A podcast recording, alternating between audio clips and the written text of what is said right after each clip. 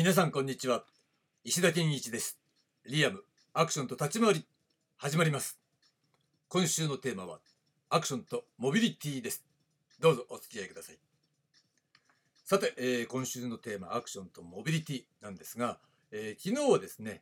単なるモビリティアクションモビリティシャドウモビリティ立ち回りモビリティということでね、えー高めるべきモビリティが4つあるという話をしました。で、今日のテーマなんですが、今日のテーマは1番目の単なるモビリティを取り上げたいと思います。ね、単なるモビリティっていうと、なんだろうね、もうちょっとかっこいい名前ないのかよと思うんだけど、まあ、わかりやすいね、という意味においては、単なるモビリティというものを設定したわけなんですね。で、何かっていうと、えーこれはですね、運動能力としての機動性ということになります。まあ、単なるモビリティっていう意味は、えーアクションの技術性みたいなところねそういったところとは全く無縁のところで、えー獲得されるそういった類のモビリティだということでこれが単なるモビリティたるゆえんなんですね。だから、えーいわゆるスポーツ的なトレーニングで獲得できる機動性のことだと考えてもらえばいいでしょう。まあそう考えるとね難しいことはないですよね。えーこれねいわゆる、えーアジリティって呼ばれるね敏捷性を鍛えるトレーニングがあるんですがこういったものっていうのはまあいわゆる、えー該当する部分にね当たるわけなんですね。だからじゃあさモビリティとアジリティの違いってどうなのよって思いますよね。私もそう考えましたよそれはね。だってアジリティっていうトレーニングは実際、えーそう呼ばれるものっていうのは各種ありますからね。うん、でアジリティの意味っていうのはまあ簡単に言っちゃえば敏捷性みたいなところなんだよね。で、えーその種目によってねその種目に、えー近い似通ったような動きをする場合もあるし、えーそうじゃなくて単純にね敏捷性を鍛えるだけのトレーニングもありますよね。なんだろうね例えばね私はねそんなやったことないっていうかたくさんはやらなかったんだけどあの総合格闘技なんかのね、えーアジリティトレーニングとかっていうのがね紹介されているのを以前ね真似してみてやったことありますけれどもねどんな感じかっていうと、えー一方がねいわゆる、えー手を膝について、ね、馬を作るわけだ。ね、でその馬を、えー飛び箱を飛ぶみたいにね飛び越えたら次は、えー股の下をくぐってね抜ける。それを繰り返すわけだよね。飛んでくぐって飛んでくぐってっていうのをなるべく早くやるようにするみたいなね。そういう類の練習ね。これまさしくこれアジリティの練習方法ですよね。トレーニング方法。っていうことなんだけどまあモビリティとねアジリティの違いっていうことにね考えて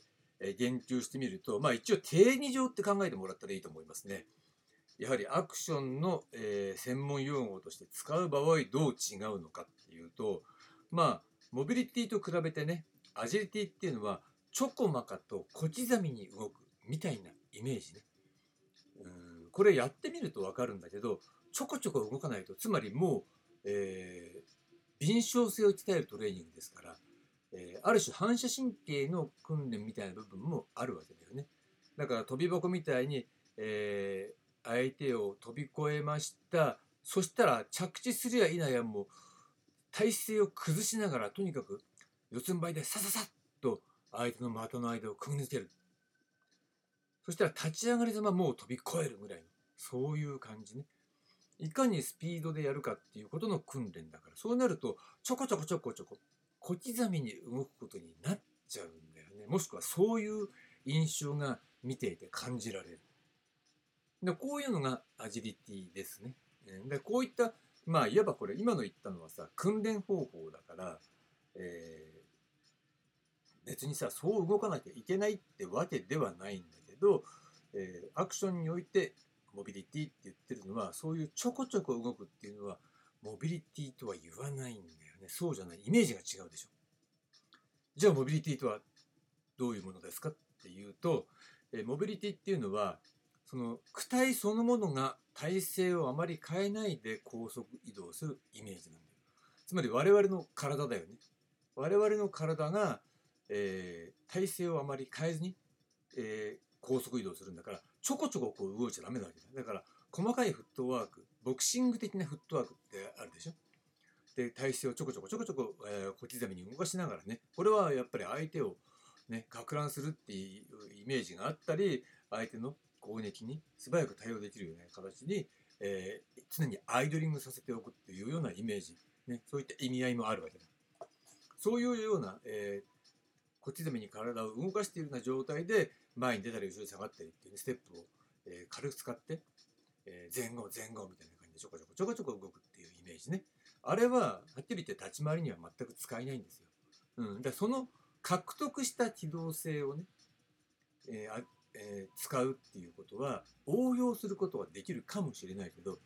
うん、まあそういうプロだったらそういったものってもう完全に身につけるリズムとして身につけるっていう訓練をしてるからそれを崩すっていうのはできるかできないかって言ったらそれは現役だったら無理でしょこんなことだったら何せっかく訓練したものが崩れちゃうよってことになりますからね、だからそういった類の、えー、機動性じゃないんだわでそっちはどっちかっていうとアジリティ的な、えー、敏捷性っていうイメージが強いね。だから小刻みにちょこちょこ動くっていうのはまあ例えば寸止め空手のね試合なんかでもぴょんぴょんぴょんって跳ねながら一気にガッと周りを詰めてつくんだけどああいうのもなんかね敏捷性っていうイメージが高いですよね。でそれに対して、えー、アクション的なモビリティねイメージね、えー、っていうのはえー、躯体の体勢を変えない。つまり我々は立ち回りだったら立ち回りを表現してるわけだからその格闘してるっていう雰囲気体勢をあまり変えないで高速移動したいわけだよね、えー、体さばきなんかも含めて。これが、えー、アクション表現の場合の、えー、モビリティというね、えー、定義に相当するわけですよ。だから単なるモビリティっていうのは、えー、そのアクション表現のためのモビリティに対して、ね、そこの身体能力運動能力の部分として、えー、いわば下半身のバネであるとかさ、ね、瞬発力反射神経そういったものをスポーツ的に鍛えることができるよねっていうそこの運動能力としての部分にスポットを当てた概念。これが、えー、単なるモビリティ。すなわち運動能力としての機動性だということになるわけです。だからアクションに対する技術性っていうのはここでは問わないということね。ただ、えー、そのアジリティとどう違うのって言った時にアクションのモビリティっていうのは、えー、ちょこまか小刻みに動く類の敏捷性ではなくて、えー、体全体がどんだけ、えー、高速で移動できるのかみたいな体勢を変えずに移動できるのかというような、えー、そういったイメージがあるということになるわけです。ということでここまでが単なるモビリティというね火曜日のテーマでした。で明日なんですが明日はアクションモビリティについてお届けします。はいありがとうございました。